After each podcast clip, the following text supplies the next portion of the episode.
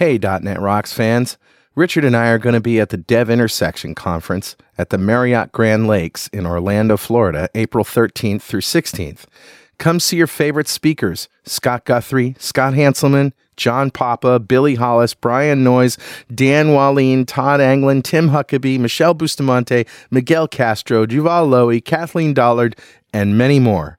Go to devintersection.com to register now. You'll save 200 bucks if you register on or before February 24th, $100 if you register between February 25th and March 31st, and you can save an additional 50 bucks by specifying .NET Rocks is how you heard about the conference. More details at devintersection.com. We'll see you in April. .NET Rocks episode 949 with guest Tatham Oddie. Recorded live Friday, January 31st, 2014.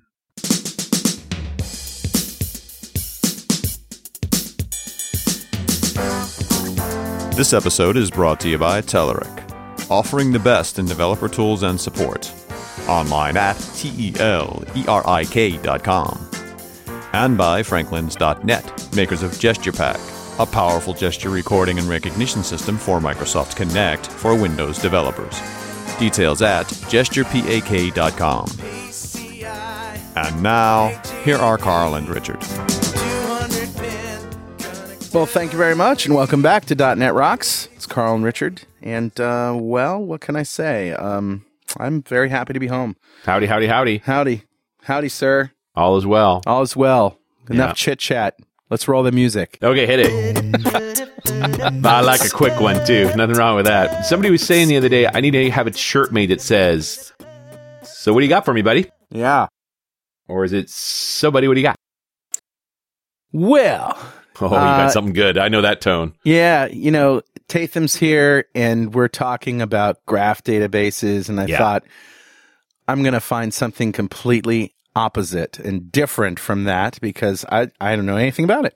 So, Opposite of a graph database is well, not opposite, but just completely different. okay. Yeah, so I found something cool that I have not had not seen before, have not used, but um I have heard people say that they like it. And I think you're going to like it.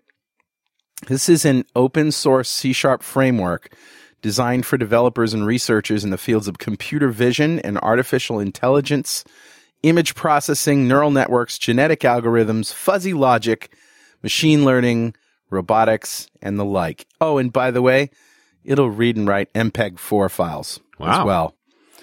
Uh, AForgeNet. So go to A F O R G E N E T dot com, aforgenet dot com. Huh. They have other things there, but if you click on the AForgeNet framework or just slash framework, this is a again an open source project. It's all C sharp. You can uh, download it yourself. And uh, there's an imaging library for image processing routines. There's computer vision to sort of figure out what the computer is seeing and understand, you know, images. The video processing library allows you to again and and this was where it started for me because I just wanted a simple way to with the Kinect, right? You would think the Kinect when it gives you that stream of color video data to be able to save that to a video file that's useful, you know, like a an MPEG 4 or something like that. You'd think that would be I don't know, something that would be simple to do in 2014. Yeah. Mm, well, no. I mean, there's DirectShow, which is great, and then there's wrappers for that in C sharp, and there's a lot of hoopty hoo. Interesting. So, you and know, it's a free download too. They have a free. donate button, but Yep. other than that, it's like go get it. it uses FFmpeg, um, which is a free MPEG library. Mm-hmm. But you know, um, I was looking out there. There are companies that have encoding services that charge buku dollars for you to stream your bitmaps to them, and they will encode them and compress them and turn them into MPEG uh, files. You know, like big, big money for that kind of stuff. And here's just a, you know, yeah, we got that. Nice. But lots Love of it. other very cool things in here. What a great find. dude. Neural networks computation library.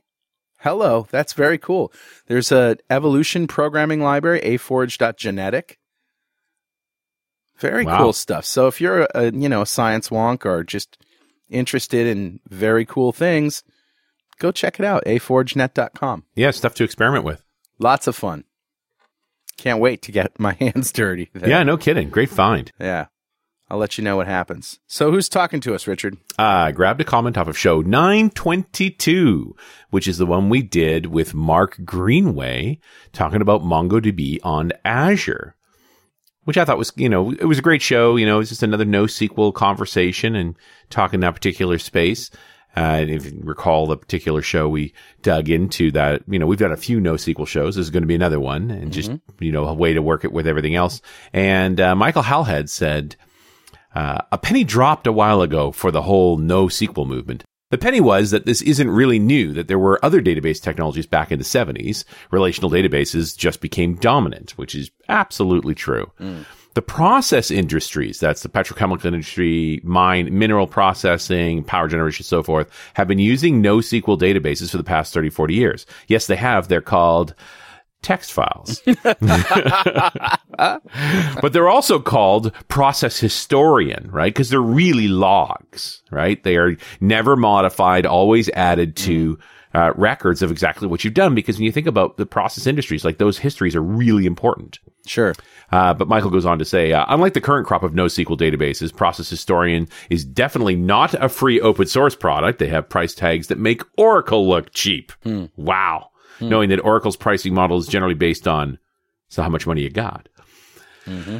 On previous shows, you have debated using a relational database like Microsoft SQL Server in conjunction with a NoSQL data store. This is exactly what the process industries do. The historian, that is the process historian, collects high speed data, which is hundreds of thousands of values per second and stores this data. They also aggregate it for the use of more traditional relationship tools like SSRS and, and OLAP cubes and so on. The company I use is OSIsoft. I think it might be worth having them on the show. Uh, they live in a whole different world of software and hardware that most developers are oblivious to, the process control world, which is a world I've done some work in over the years. And you're right. It is too. a totally different realm. Yep.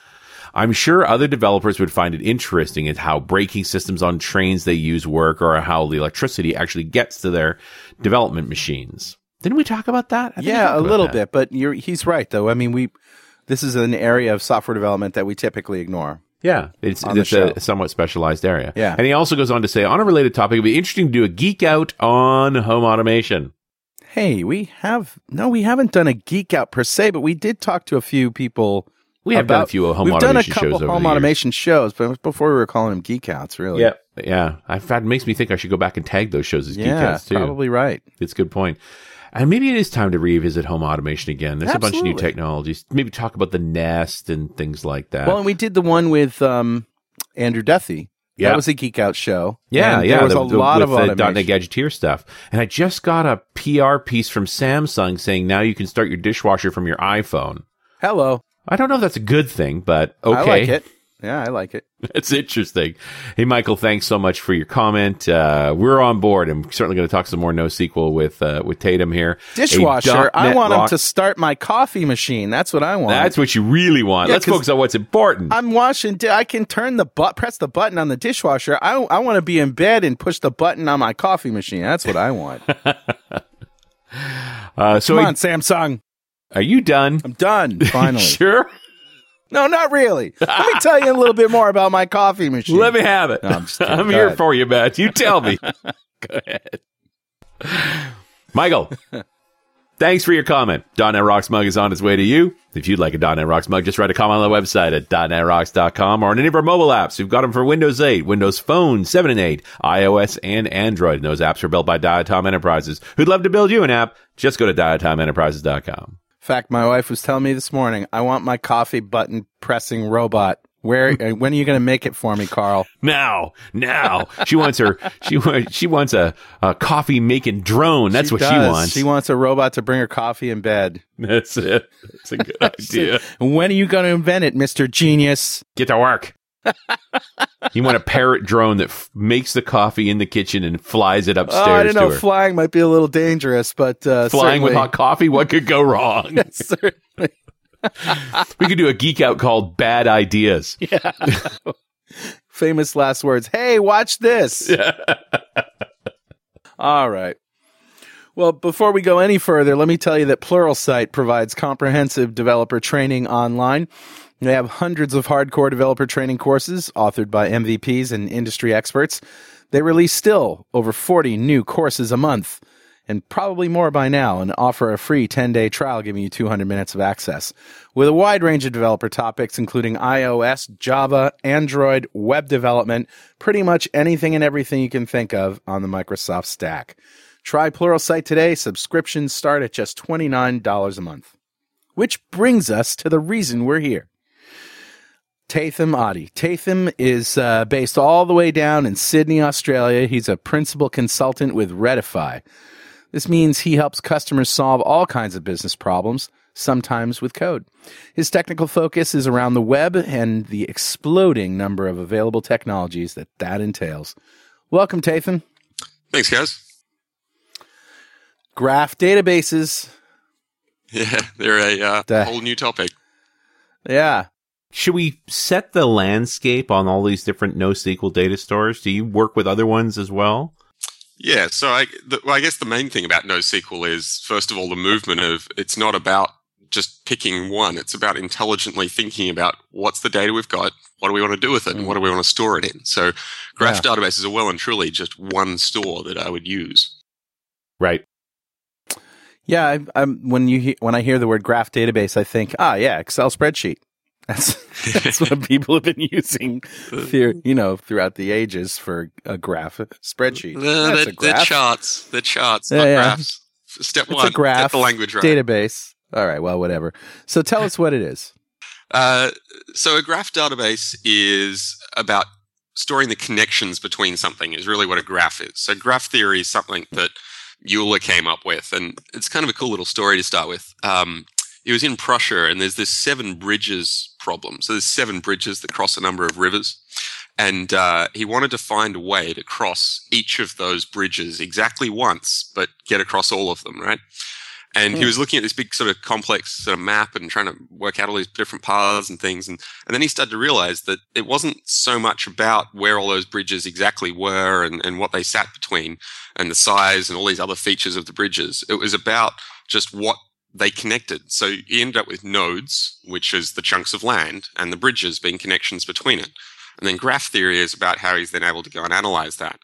If we think Mhm. about that in a simpler data sense, uh, or a different example, it might be something like um, we've got movies and actors and things like that. So we might have Tom Hanks, and we'll say he acted in Cloud Atlas. Now, Cloud Atlas is a movie, and that'll be a node in our database. It has some properties and stuff like that. And then Tom Hanks will be another node as an actor. And then we can put a relationship between them. Now we don't go and have to create a, a table or uh, like a fixed structure or explore it in ways like that, where we put all these kind of concrete um, grouping formats around things. We can just say we've got one of these and we've got one of these, and there's a relationship, and that gives us a whole bunch of opportunities about how we can go and query data in in different ways. Yeah. Wow, that's great. And and and you say that the setup is really simple. You would just say this is what this is and how it relates to that thing, and you don't have to really sort of define all the metadata ahead of time. Yeah, so um, well, in Neo4j being an implementation of a graph database and the sort of the one that seems to be really gaining traction, then it's quite Mhm. lightweight in terms of you have some key value pairs and and uh, a lightweight schema, and we can talk more about that in a bit. But the the first thing that's really nice about graphs is that they fit the real world very well. Um, and if you think about how we often go and do modeling, like we'll we'll have some sort of new problem space that we encounter, and we all stroll over to a whiteboard and and uh, we start drawing up things, and we'd we'd say, okay, yep, we've got Tom Hanks here, and we've got Hugo Weaving, and we've got Cloud Atlas and the Matrix, and we just sort of write those words up on the board, and then we might draw a line from Tom Hanks to Cloud Atlas and say acted in, and then we'll draw a line from Hugo Weaving down to both Cloud Atlas and the Matrix and say, oh, he acted in them, and then we can put Lana Wachowski up and say directed these two, and and that sort of stuff, and and that's really easy modeling, and that's what we might do on a whiteboard. But then you take that into a graph database, and well, that's our graph structure. We don't then go and translate that and say, okay, now where are we going to put these like different foreign keys in, and and Sure. where, where are we going to put an index on this, guys, and you know all that sort of stuff. It's just well, there's our model. Just put it in the data store. And I guess those those real relationships are complex, and uh, when they get when they when you know they get more than two or three or four amongst a small number, you know, or even a great number, that can get very overwhelming. Sure. All of a sudden, you start somewhere uh, logical, and you're trying to query all the way over somewhere else. Um, yeah. One of the things that comes up that um, is kind of, I guess, a, a, good separation between why would we use something like um, a document DB or um, yeah, even, that was my next question. Right, is uh, it, it's about that the being able to walk those relationships. Graph database is really about traversals. So if we think about a, a different domain, think about um, we've got customers and they have orders, and orders contain line items for products, right? Now, in a in a relational world, or even a document DBs or, or something like that, we we'd go and have our customer as an entry, and then we'd have orders as an entry, and then we have our product items. And we need to go and introduce these kind of foreign keys to be able to relate between them. So we have an order ABCD, and then in it, it has two line items for products one, two, three, and product four, five, six. Now, if we start from the customer, that's pretty easy querying because we can say, okay, this customer, what orders do they have? And then, okay, this order, what line items did it have on it and what products were they? So querying in one direction might be easy based on the way we've set up our foreign keys. But then you want to go the other way and say, okay, tell me everyone who bought a Snickers bar. And to do that, we need to go and say, okay, we need to find a Snickers bar. All right, it's product 456. Okay, go and look through every order for anybody who bought a 456 and find the orders. Now, maybe we can speed that up with an index, but that's kind of just adding another layer, right? So now we've found all the orders that have a 456 in it. Okay, now we've got order ABCD. All right, now which customer had order ABCD? Okay, spin through the customers and look for who had ABCD. And you, it's quite an expensive operation going and doing these sorts of joins to go and find information. And then you throw something else in the works and you're like, okay, we want to know everybody who bought a Snickers bar and a vanilla ice cream at the same time in the same order or maybe across different orders, right? And all of a sudden you see these queries start to explode. All of a sudden you see, please wait. Yeah, exactly. Please wait. Whereas in a graph world, those, those traversals and those relationships are the first class citizen of the data set, basically. Uh, and how things are stored in, on disk and, and all of the associated performance. So that becomes an incredibly cheap operation so instead of saying, okay, we have 50,000 products and we have 5 million orders in our database and like 4 million customers and, and those being big numbers. Well, that doesn't really matter because Alice bought uh, two or she had two orders with us and in one of those orders she bought some vanilla ice cream and a snickers bar so really we're talking about like five nodes which is a really tiny amount of data that's then very closely connected and very quick and easy to traverse sounds, it sounds to me like there's some very functional asynchronous stuff going on in the background. Am I right?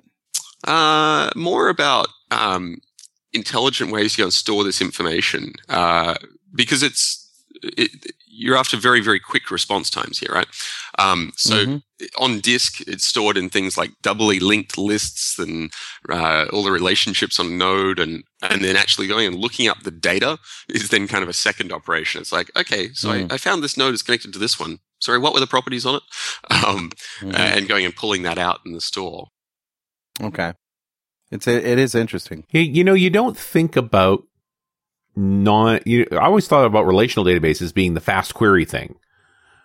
You know, that when you have a bunch of different bits of data and you want to assemble them, that's what relational databases are actually good at. That the transactional part is what the relational database sucked at, and that graph databases and other NoSQL stores were good at. Write fast, but as soon as you get into any complexity in reading, it slows down. Right. Um, eh, because we, we start to see those problems of okay, all of our customers are there. If we want to go through and, I don't know, calculate the average age of a customer, if we have that information, then that's excellent right. because we have all of our customers in one place in a table and we can yes. we can fly through it and we can calculate that in multiple threads and cores and all that sort of stuff and wonderful we get a number but how often do you do a bulk operation on all of your customers very rarely right you want to go to a customer when are you going to do aggregate data analysis as opposed to transactional work Right. And they, I mean, they're two different roles. I think they're both important. And this gets back to some of the other NoSQL shows we've done where it's like, hey, do your transactional work in the NoSQL side, but then decompose it offline into the relational store so that when you do need to do aggregate work, it's there in a tool that's easy to use. Right. And, and that's So kind of like what the- we do with business intelligence or reporting sometimes is we take that even further and we'll go and put it into a cube to run analysis on. Mhm. That's just my next question. Is this would this uh, be a great alternative to using a cube? Um, one of the things with graphs is you do need to apply a bit more thought to how you're going to structure things. So, because you want to be able to aim for cheap traversals, something like if I was building a, um, I don't know, a database of podcasts where some guys went and wrote or recorded lots and lots of podcasts and they had like a thousand. Who would do that? I don't know who would be crazy to do that, but all of a sudden we've got a thousand of them, and, and we want to go and sort them by date or something like that. Now, uh, if I wanted to say, okay, get me all the podcasts from 2010. Now, in a uh, a Neo4j world, at least, but a, typically a graph world, we don't have like an easy way to do that. We can find all the podcasts because they'll be related in some way or whatever. But to then go through and say, find the ones from 2010, we've got to skim through them all and basically do a seek, right? Now that's going to be expensive. In a relational world, we'd go and have an index on top of that. But then we have to maintain all these different indexes uh, and keep all them up to date in terms of you, as you write something in, all of a sudden you've got to update all these indexes and shuffle them around. So we don't really want to do that. So what we might need to do is go and say, okay, well, we actually need nodes in our graph that represent time and years. So we have a 2010 node, right? And then from that 2010 node, Ah, we would go and relate the podcasts to that node. So we say recorded in and we'll point to 2010. So on the, the actual podcast, we might record exactly when it was recorded, the exact date and time as a property. But we'd go and put a relationship to the 2010 node. So now that becomes a really cheap traversal. When I want to find all the podcasts in 2010, I find the 2010 node, which there can't be that many of them, right? Uh, and then off that node, I then just trace the follow the relationships to say, okay, give me all the podcasts that are attached to it. So that becomes a really You know, cheap operation.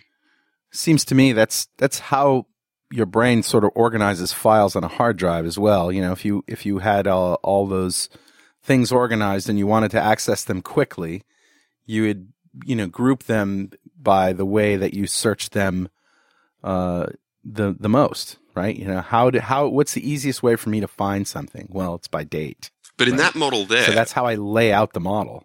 Yeah, but in that model there, you, you're having to make a decision, right? Because you have a folder structure that's a hierarchy that you put stuff in. So you used to sort by date, but now you expand into a global empire and you've got millions of podcasts and you need to be able to Mm. find them by a particular author. What do you do now? Go and resort all your folders into authors? But then what Oh, happens sure. when you want all of the podcasts in 2010 from that author? Right. All of a sudden, you've now got these sort of two entry points, and and this is where we get into this problem of uh, sort of what's the the root of your query, and and not wanting to go and have to restructure your data every time you start to think up a different problem. What we can do it in Graph World is okay. We've got all of our podcasts as nodes, and then we've put some sort of time graph in there. So we might have uh, years that point to month nodes, and then podcasts are pointed to them or something, right? Depending on, I Mhm. guess, how dense our data is, how much we have per month or year. Um, but then we go and link that to authors. So now when somebody says, give me all of the podcasts by this author in 2010, finding the author is really simple and finding the year nodes very simple. And then we just say, okay, well, what are the nodes that sit in the middle that are related to both of these? And that becomes a really quick, cheap operation as well. Mm-hmm. And yeah. we can go and add sort of these different entry points in quite easily. Um, so it even works for things like uh, GIS modeling. You can translate uh, geodetic data into a graph. You kind of you start with well, there's the planet, and then within that we have hemispheres, and you know within that we sort of break it down, uh, kind of like Yeah. your your old school grid references and, and things like that that we'd use. So that then Sure. becomes a really quick way to go and say, okay, find me all the things that are in this area. Because you just sort of Mm. start at the top, like you would think as a human, Yep. you'd start at the globe and you just sort of zoom in. You're like, yeah, here, down to that one. Yep, there it is right there. Start big and zoom in. Yeah. A- And and all the other stuff around the outside you just don't care about. It's not in the context of your query. So these are good, uh, uh, good examples. Give me uh, um, something that you've implemented with a graph database. So where I actually uh, came across Neo4j and well, really graph databases and went, oh, these are interesting, was um, quite an interesting project we've had running for about uh, I don't know three years. Um, so legitimate customer project and runs in production and all that.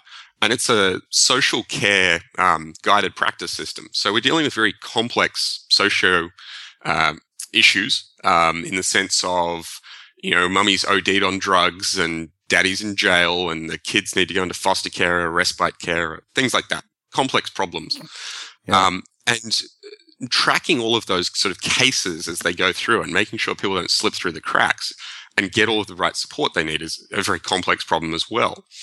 But some of the stuff that happens in these sorts of systems is that, first of all, we have very low quality data. You might have a social worker doing some form of outreach work who they go down to the skate park and, and sort of try to connect with a group of people. And it might take six months until they know anything more about somebody than that's the kid with the blue beanie. But as you sort of go and discover these data points, they'll want to relate things up and say, okay, yeah, that's the kid with the blue beanie. But I know that he hangs out with this person who's somebody that we, we work with. All right. Hmm. Uh, and uh, they're a client of the agency or things like that. And then you start to also get into family scenarios, which become very complex. You're not actually sure who the parents are. Um, surprisingly complex question to answer sometimes. Don't even know how old some people are. But we start to get the information that we do have and, and make links between that where we go, okay, well, we think this person's related or we know this person lives in this house. So then when we're looking at somebody in the system, we're able to go, okay, these are the other people who are sort of uh, sitting around the periphery of this person who might be relevant to this case. So right, you can make you can make links, and it sounds like you have these links that are sort of vague.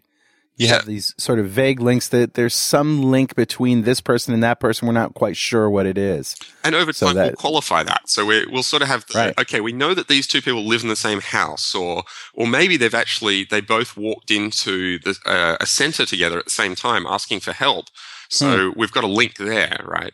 So we can start to pull that information in, and then at some point we'll hit, we'll be able to qualify that and say, "Yep, okay, we've we've seen a birth certificate. We know that they're related, or, or something like that." Um, mm. But it also gets into then we can do things like, uh, and we haven't got all of this happening um, in the sense of a full production system of the some of the legal complexities and process complexities and things like that. But the, the types of scenarios that we can enable technically, uh, and which we're really starting to get some value from is things like being able to look at a record and say, hey, we don't know who this person's doctor is, but there's this doctor over here that seems to be fairly closely related because he is the doctor for all these other people and, and they're kind of in this social network that we've got here. Uh, is that mm. the doctor? Yes or no? Uh, we can pull that sort of stuff up.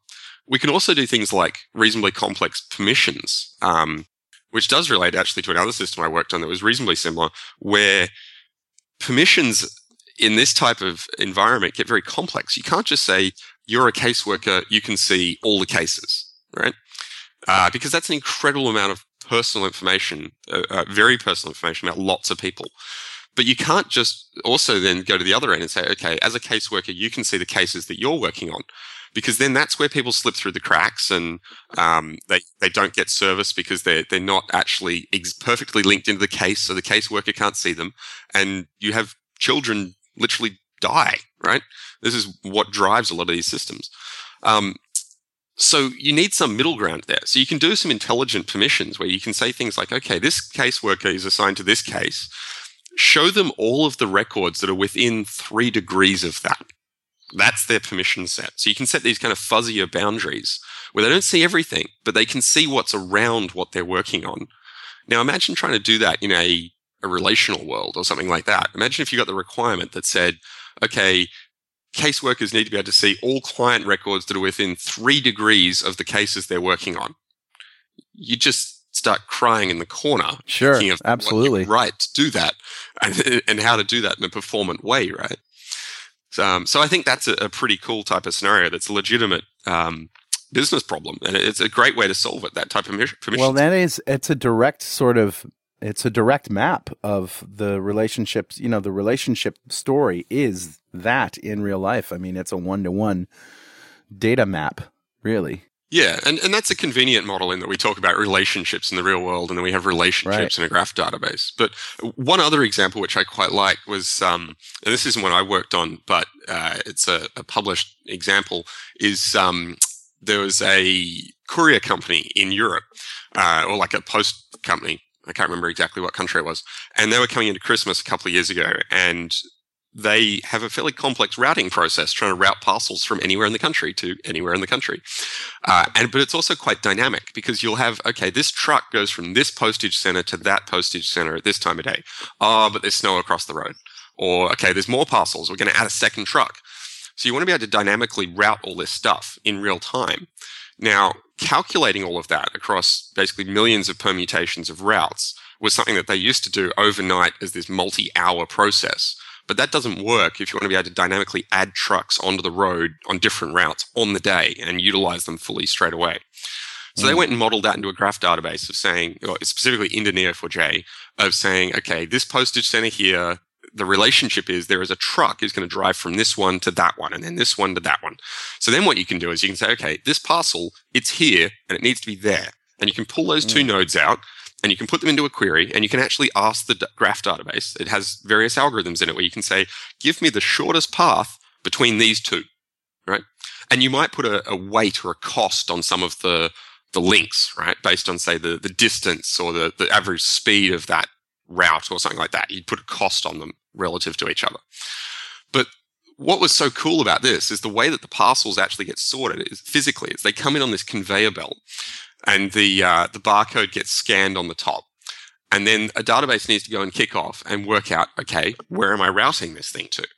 And the requirement that came out was something like it had to be answered within seven or eight milliseconds or some really tiny specific number. Not like 10, but like eight, right? And the reason for that is as the parcel comes along the conveyor belt, gets scanned, the database query kicks off, and then the parcel starts to drop in air. It's getting carried down by gravity and accelerating. And by the time it hits the ground, well, not quite the ground, but by the time it hits the bottom of this chute, the database has to have answered where that parcel's going. So the little paddle can flip across and push it onto the right conveyor belt. So the requirement is literally of performance is literally driven by gravity of you need to be able to answer this database query before this parcel hits the ground. Otherwise, I don't know where to send it. Um, Love it. and, and that's just such a, a really cool uh, real world performance requirement versus some Mhm.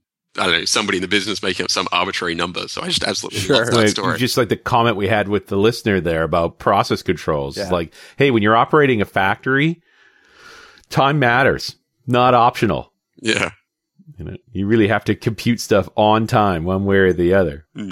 you've got seven milliseconds, not eight. Yes, but is you know the other side of this is most data storage methodologies, and I don't know the graph database are exception. As the amount of data grows, velocity declines.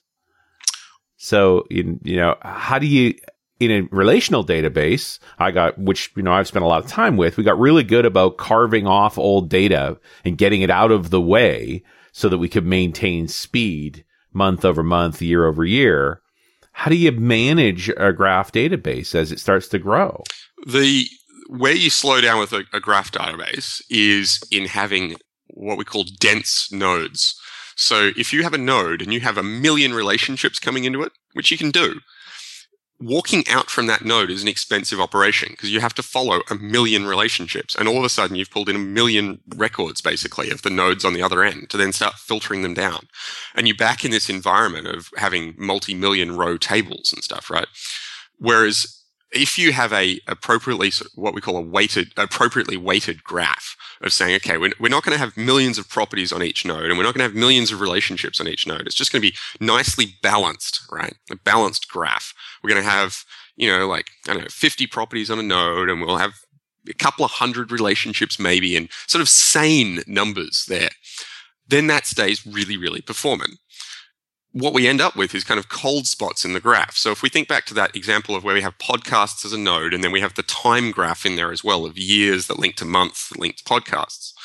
If we got a, a, a node back there in, know, 1980 or something, uh, that goes and points to a bunch of podcasts and, and nobody's querying those podcasts anymore and nobody's looking up 1980. Well, that doesn't affect our real time query performance of going and looking up podcasts in 2010 because we find the 2010 node and we find the 50 podcasts linked to that, and that's insanely fast. And we only dealt with 51 nodes and 50 relationships. And we didn't have to care about the fact that there's this other year node and these other podcast nodes all the way over there. So they end up as just this kind of cold spot that sits on disk, falls out of the cache, and, and nobody cares about it. So it kind of falls into storage as a constraint, but that's about it, really, right? That, but that's pretty awesome that, you know, this remarkably, storage is cheap. It's impact on querying that matters. And this organization is tolerant to that. It won't impact performance. Correct, but you you need to. They're, they're, it's not the magical. We put some data in and we get insta querying, right? It, it's thinking about how we're we going to balance our graph and our relationships appropriately. So if you just went in and you you took a, a CSV file of podcasts and said import each of these as nodes, and then said find me all of them that are in 2010, and it had to go and query through looking at the dates and parsing them out. That's still going to be poor performance. It'll be worse than SQL because it's not going to be indexed on that as a column and, and stuff like that. Um, but if you intelligently go, okay, we're going to want to be able to query by dates, you can add that in. And that's not an upfront thing of I need to work out my schema and plan it all out upfront. You can add all this stuff very easily in time and you can sort of, you can do those more expensive queries and then go, oh, these are getting expensive. Okay, let's sort of actually add time as a first class concept into our data model if that's important to us. Um, but otherwise, no, you keep all that efficiency, which is great. Hey, Richard, you know what time it is? Uh, it must be that happy time again. That's right. It's time to traverse the graph of sanity until we find the node of stupid graph database jokes. oh, my goodness. Ah, well. No, it's time to give away a Telerik DevCraft Complete collection to one lucky member of the .NET Rocks fan club. But before I tell you who today's winner is, Let's talk about the Telerik platform. This is the only modular platform that combines a rich set of UI tools with powerful cloud services to develop web, hybrid, and native apps. You can develop in the browser, on your desktop, or using Visual Studio using .NET, Java, HTML5, JavaScript, and PHP. Check it out at telerik.com slash platform. All right, buddy, who's our winner? Today's winner is Tim Cochran. Golf clap for Tim Cochran. Clappers. Got the clapper. Love the clappers. I got a plastic clapper here, Tatham. Gives me a lot of happiness. Uh, easily Uh, amused. It's a, it's a living. We haven't heard your bad graph database joke yet. That was what you pr- just promised me. Uh, no, that was it. you missed it. Oh, Hey, you weren't paying attention. Play that back. Rewind. I'll, I'll give you a different one. I, uh, you got you got a worse bad, uh, bad graph joke. well, Let's hear it. this is actually a, it's a Mongo joke, but it's, it's, um, it's fun in the context of graph databases. Of uh, so Neo4j meets ACID, right? It's atomic, consistent, isolated, durable. Whereas a lot of these NoSQL solutions are base, basic availability, soft state, eventual consistency. So my favorite one that popped up around October last year was MongoDB raised 150 million dollars, but failed to write the transaction to disk.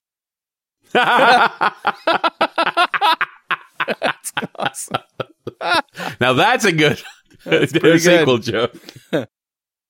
oh my god! All right. Well, anyway, uh, what we do here is during the show, we give away stuff to members of the fan club. If you don't know what that is, go to .netrocks.com, click on the big Get Free Stuff button, answer a few questions, and join the .NET Rocks fan club. We have thousands of members all over the world, and uh, we'd like to give you some stuff too. Every December, we give away $5,000 worth of technology to one lucky member. We've done it for two years now, and we like to ask our guest, Tatham, if you had 5000 to spend on technology right now, what would you buy?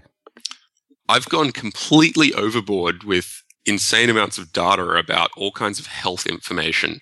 And I think I've spent $5,000 on Wi Fi scales and Fitbits and blood pressure cuffs and GPS Ooh. watches and everything else. I literally cannot take a step without it being tracked by a 3D accelerometer and uploaded via ANT to the internet.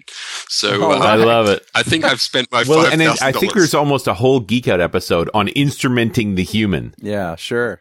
yeah, I, So, so we're not going there, is what you're saying. You've already done that. I, I'm sure I could spend five thousand more, but um, it's starting to just get embarrassing. I the only way I knew my Wi-Fi was down the other week was um, like I got home, my laptop was working, and I was on the internet and everything, and uh, so I thought it was all working. But it turned out my laptop had failed over to a 4G connection, and the only way I knew that my home Wi-Fi was actually down was I stepped on my bathroom scales, and they told me no Wi-Fi connectivity, um, which is just kind No of a- Wi-Fi for you. yeah.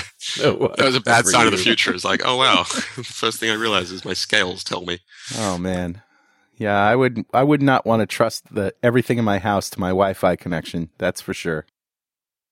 Well, and this is that whole Internet of Things thing coming, right? Is that all this instrumentation is feeding through Wi-Fi back to to store all that data, which I I love been building it in my house for years. That'd be fine if the data stayed in my house. yeah. Yeah, that'd be great, actually. Do you know the other side? Of, it, you know, you want to spend some money on physiological instrumentation. You could get like a glucose meter impe- embedded, just like the uh, the diabetics have. That's a few grand. There you go. That's a that's a whole other metric I'm not tracking. Yeah, It's that's right. You, you don't know what your blood sugar is minute to minute. I'm- you slacker. I'm shocked. It's getting, it's getting to the point. I think I need to build some sort of analysis cube to actually go and pull all my different, and like it's some sort of ETL process to pull all of these different data sources in and have kind of the uh, SSRS reports of. So, How's so what would that working graph look like, Tatham? oh, back on topic. Um, What would that? Yeah, so you can actually go and record sorts of um, those types of measurements. In imagine you had a uh, you basically have a time series, and you'd link that to nodes, which represent measurements that you'd go and link to what sensor gathered them and which person it was about. So um, my uh, my Withings scales they deal with multiple people, so you stand on it and it works out who you are. So you've got a measurement that links to a person to a sensor. And then you'd have a permissions model on top of that. If you can go and delegate access to different family members and doctors and, and things like that. So that becomes a very easy graph to say you've logged in. What measurements do you have access to? Rather than saying Mm. what accounts do you have permissions to and then what sensors are on those accounts and then what measurements are there. You can just kind of Mm. trace through and go, okay, from your login, find all the measurements. Go. Uh, and that just becomes Nice. like a, a simple two, three hop in the graph. And I like this idea that you just build up sets of nodes, almost like index sets, to make it faster to grab certain things. Or when you bring in additional types of data, you can help organize that as well. It's very tolerant to change. Sure. And, and I don't want to paint the picture that you can't build indexes. So you, you, you do use indexes for those kind of initial lookups of getting into the graph. So when we talk Right. about finding the 2010 node, I don't want to have to search every node in the graph to find that, right? So one of the things Right. that you've got is lightweight schema in Neo4j is you can put labels on nodes. So a label is it's kind of like a tag or a category. So that's how I say this is a podcast node. Is I put a label. It's a podcast, right? So then I can go to the graph and say, find me all the podcast nodes, and it can find them really efficiently. So that's kind of an index already. But then what I can say is, okay, I actually want for every podcast node, I'm going to expect that there's a property called show ID because this is what you like the three digit numbers that you need to use in URLs. And you do, you need a, an ID from the sense of not so much the data store, but from a, you actually need to publish that to the world and be able to refer to a show. So I say, okay, I'm expecting there to be a show ID property on all of the podcast nodes. Create a unique index on the podcast label against the show ID property, right? So now the, the graph will actually start storing a, a traditional index for that. So then when I go to the graph and say, find me podcast one, two, three, it just goes bang, there it is, found it.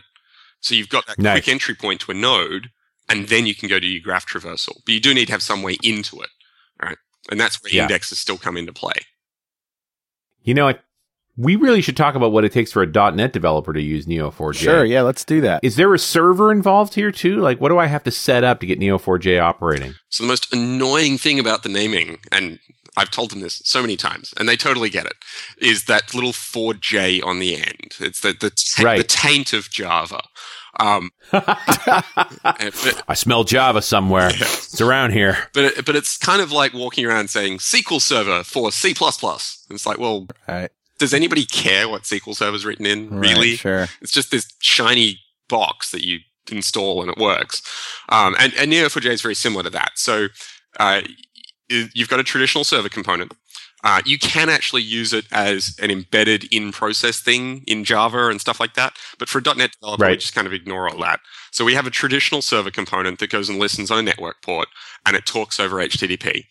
Um, so there is an API, and there's there's a few different ways to talk to it. So there's a, a REST API that they built out, but it doesn't really make a huge amount of sense. It's kind of clunky in a, a graph world um, because you don't have that explicit sort of more hierarchical type thing you'd get from a URI structure and and those routes. So the main way that we talk to it is using a language called Cypher. Cypher is Neo4j's query language. Uh, all right, a- what's all these SQL like- Matrix things all about, man? What's with the Matrix references? We've got I Neo, it, we've but got Neo fighting the evil tables, and we will win. So Oh, they are okay. actually all Matrix references, and um, you, uh, I was I already mentioned the Wachowski brothers earlier today, just in the context of a different movie in the sample data set. So Matrix Right. comes up quite a lot. But Yeah. Uh, yeah, so we go and we use this Cypher query language, which is kind of like SQL in that it's got some keywords and it's as in the, the language T SQL. Uh, it's got some keywords and it's text based. So mainly what we're doing is we send that over the wire and we get a, a blob of JSON that comes back that represents our result set for that. So from a, a .NET space, um, there's then a client driver called Neo4j client on NuGet, which uh, provides sort of C sharp bindings on top of that. So it has a fluent interface to help you build Cypher queries and goes and compiles Lambda expressions down to where clauses and, and stuff like that. We fire that across the wire and we get some JSON data back that we then deserialize into objects. So it's all pretty natural for a developer to use. Um, and the install process all has in Java embedded and everything. So you can mostly forget that Java exists on your machine.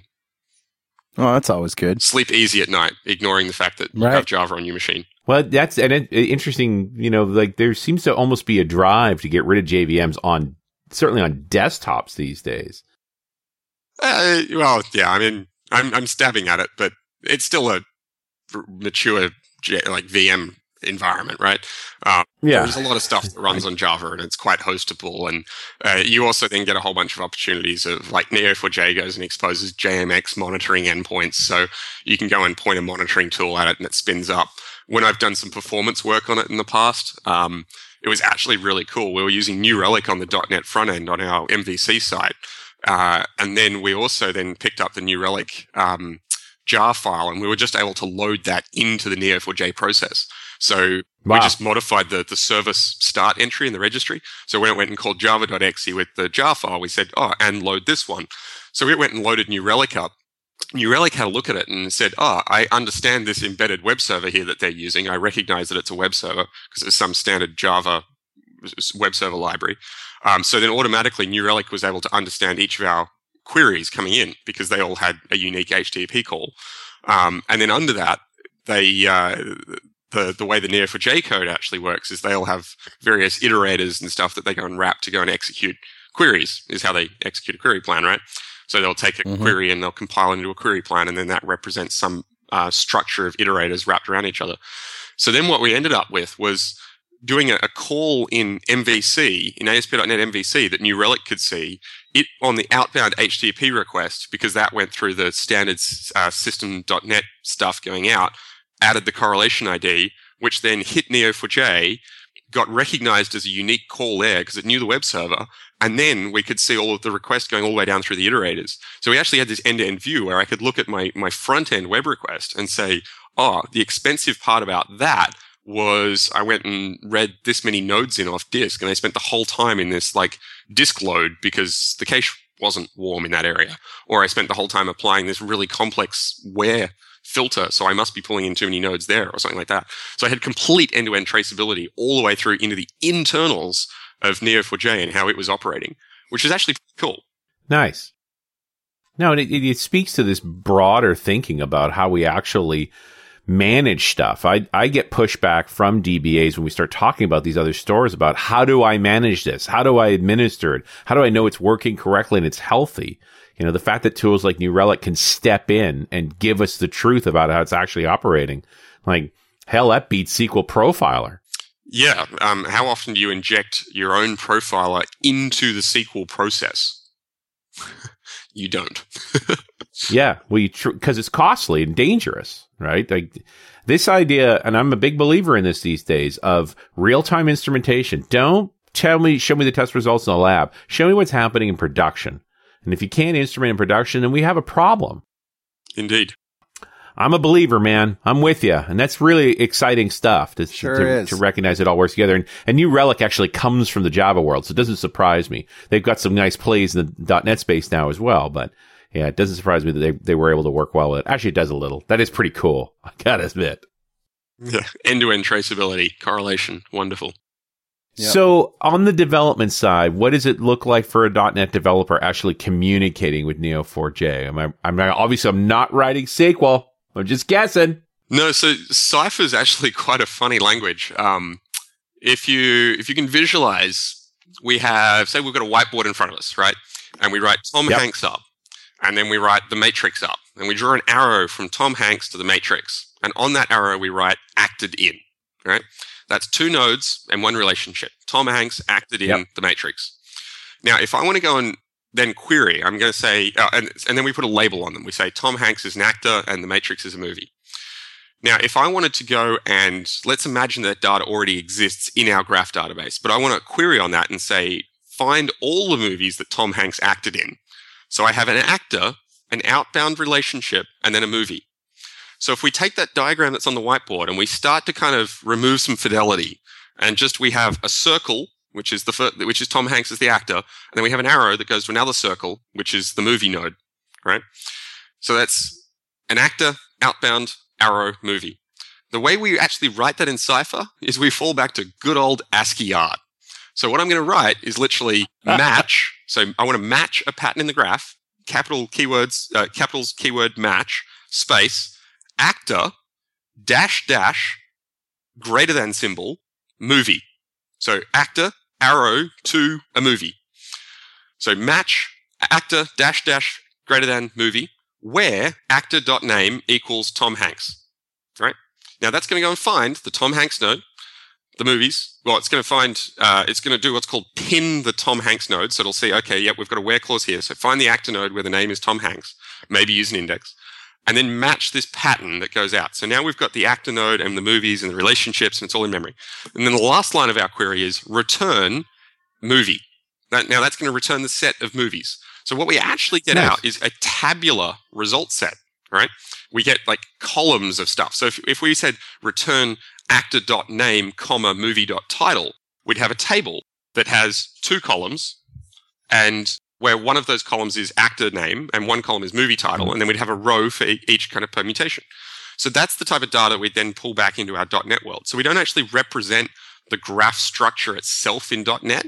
We, we Right. get a tabular structure that represents our query result, which is quite natural to work with.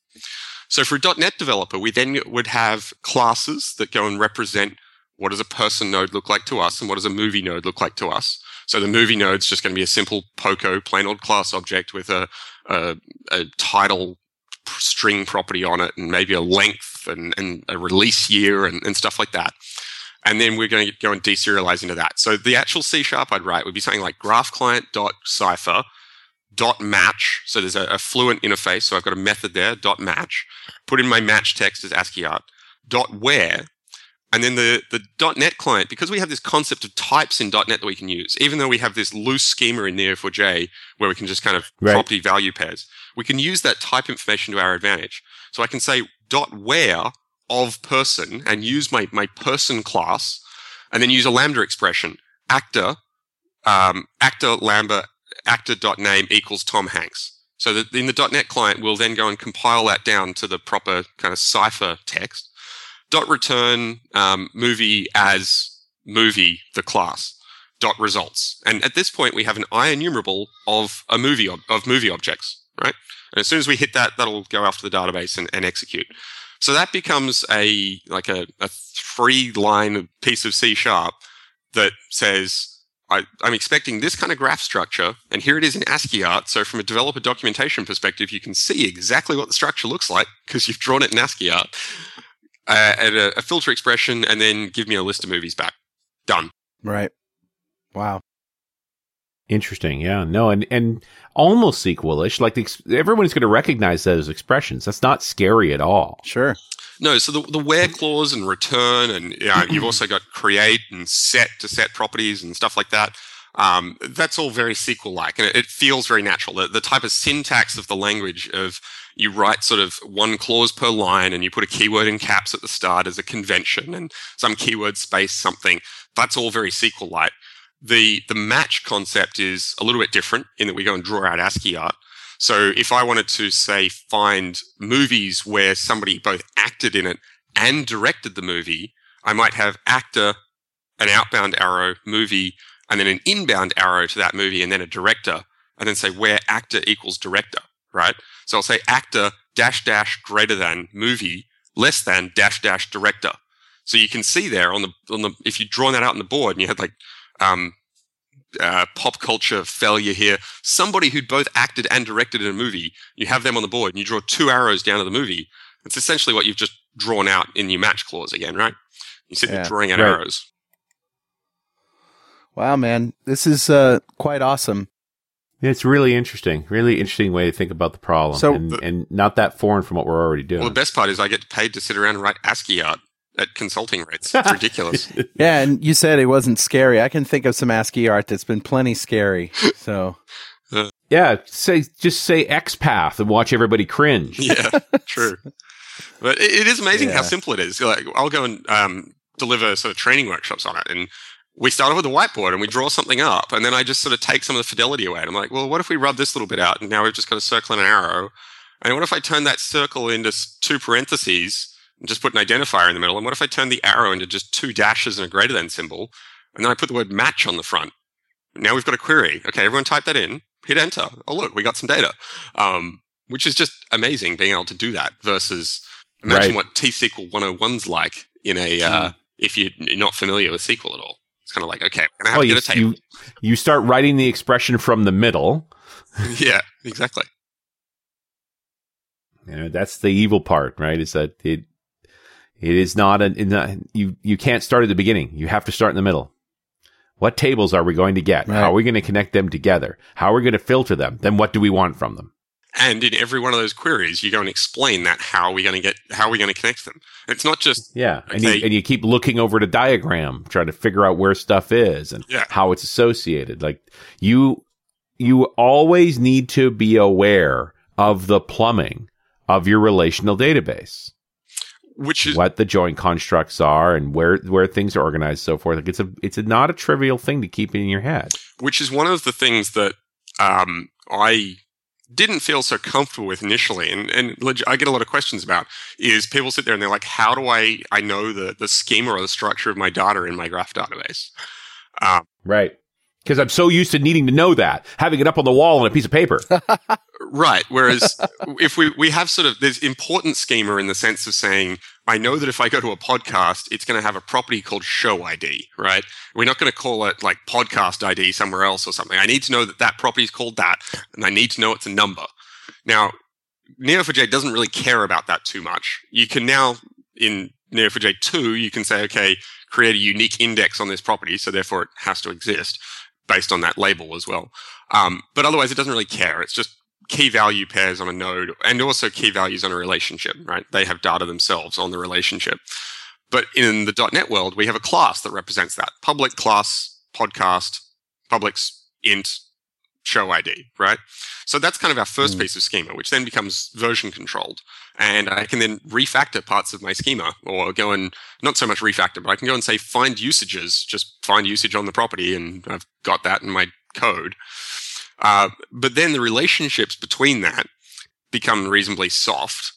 And beyond that, i there's so much flexibility there. I, I don't need to go and actually know, like, okay, to get from here to here, I have to know about that join table. I just go and query the database and go, I'm over here and there's some data over there, and I want to know what links them. Tell me. And it does, right? So that whole um, concept of having to have the big database model in front of you uh, starts to to disappear. And um, I've done several Neo4j projects now, all the way through to production, and we're sort of by the, the end of it, we don't even have database diagrams really. Um, they just don't form a part of our workflow. Which, uh, as soon as Right. you go and talk to that traditional DBA who's wondering how do I manage this thing, they're like, "What's the database Right, sure. diagram?" I'm like, "I don't know. Go look Yeah. in the database." how do you sell this to a DBA? Uh, well, so one of the things with NoSQL is that um, as we start to think intelligently about what is the data I've got, what am I going to do with it, and how am I going to store it, a lot of those things are becoming more application concepts, I think. Whereas we used to sit there and go, okay, the like file new project, add SQL, add jQuery. um, what am I building? Right? right. Now we sort of go file new project. What am I building? Oh, that's interesting. Sure. Oh, we need to persist some state. Where are we going to put that? Oh, we might put that in some form of blob storage, or we might put that over here in a document DB, or, or so I, I based. I said, how do you sell this to a DBA? And you say, we don't need a DBA. Well, it, it's starting to push up into an engineering task of rather than us just going, as, as a set of developers going, I'm just going to dump this data over here and it's all going to be fine and magic. It's now about actually getting back a little bit and, and thinking about how is this going to end up on disk, right? What is going to be the Mm. efficient way to do it? So part of that operational design is moving back up into the application layer, kind of almost like your DevOpsy type thing of caring about the ops is, is caring about the storage and how it's going to work. So this and how it's backed up and you know how may, how it's secured and whether it's auditable like those are the more and more it's like DBA's job is not to figure out if, if what indexes are on what tables and what user account exists it's that overall responsibility for well how is the integrity of the data for my organization Right. So as we move that kind of data integrity question into the app space, because the app is now increasingly um, a polyglot type environment of we have data in different places and it needs to know how to connect them and and where uh, how to relate all that information across data sources and whatnot. Then the actual sort of maintenance of the database becomes really a, an operations task, which moves it more into that ops category. Um, and we start to lose some of that traditional DBA role uh, 'cause- as they move to ops or engineering, uh, in my experience. absolutely yeah I agree and it's it's an interesting conversation I'm being slowly drawn into what the modern DBA starts to really look like Yep. All right, guys. Well, Tatham, what's uh, next for you? What's in your inbox? Uh, next for me, that's an excellent question. I uh, I'm trying to find a conference at the moment, and this is surprisingly hard. Where I can back it up with some skiing in the northern hemisphere. So I'm looking for recommendations on what's next. Really, I need conferences located near uh, ski resorts. That is such a hard question to answer. Are you in an aviary? Uh, no, but it is dawn here, and the birds are waking up. Oh wow. Okay. right it's uh it's Australia all hell breaks loose Yeah. Um, yeah, because generally speaking, when it's ski season, it's not conference season. We need to fix that, guys. We need to fix that. I mean, the, the coldest place that I've ever, you know, had been in a conference is CodeMash, but I don't know how much skiing there is in in Ohio. There's no hills. Yeah. Cross country doesn't work. No. there you go. But uh, All right, Tatham. Well, we'll catch up with you somewhere. I'm sure. excellent. Maybe in uh, Norway or or one of those places. One of those first world problems of which country will we see each other in next. but That's thanks to the internet, you're always there. Excellent. Thanks again. This is great. Good to talk to you. All right, and we'll see you next time on .NET Rocks.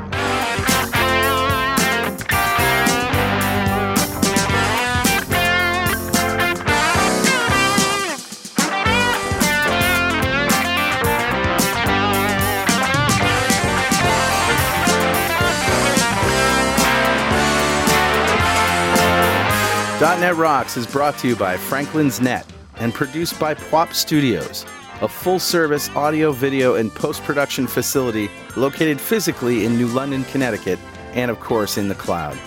Online at pwop.com. Visit our website at dotnetrocks.com for RSS feeds, downloads, mobile apps, comments, and access to the full archives going back to show number one, recorded in September 2002. And make sure you check out our sponsors, they keep us in business. Now go write some code. See you next time.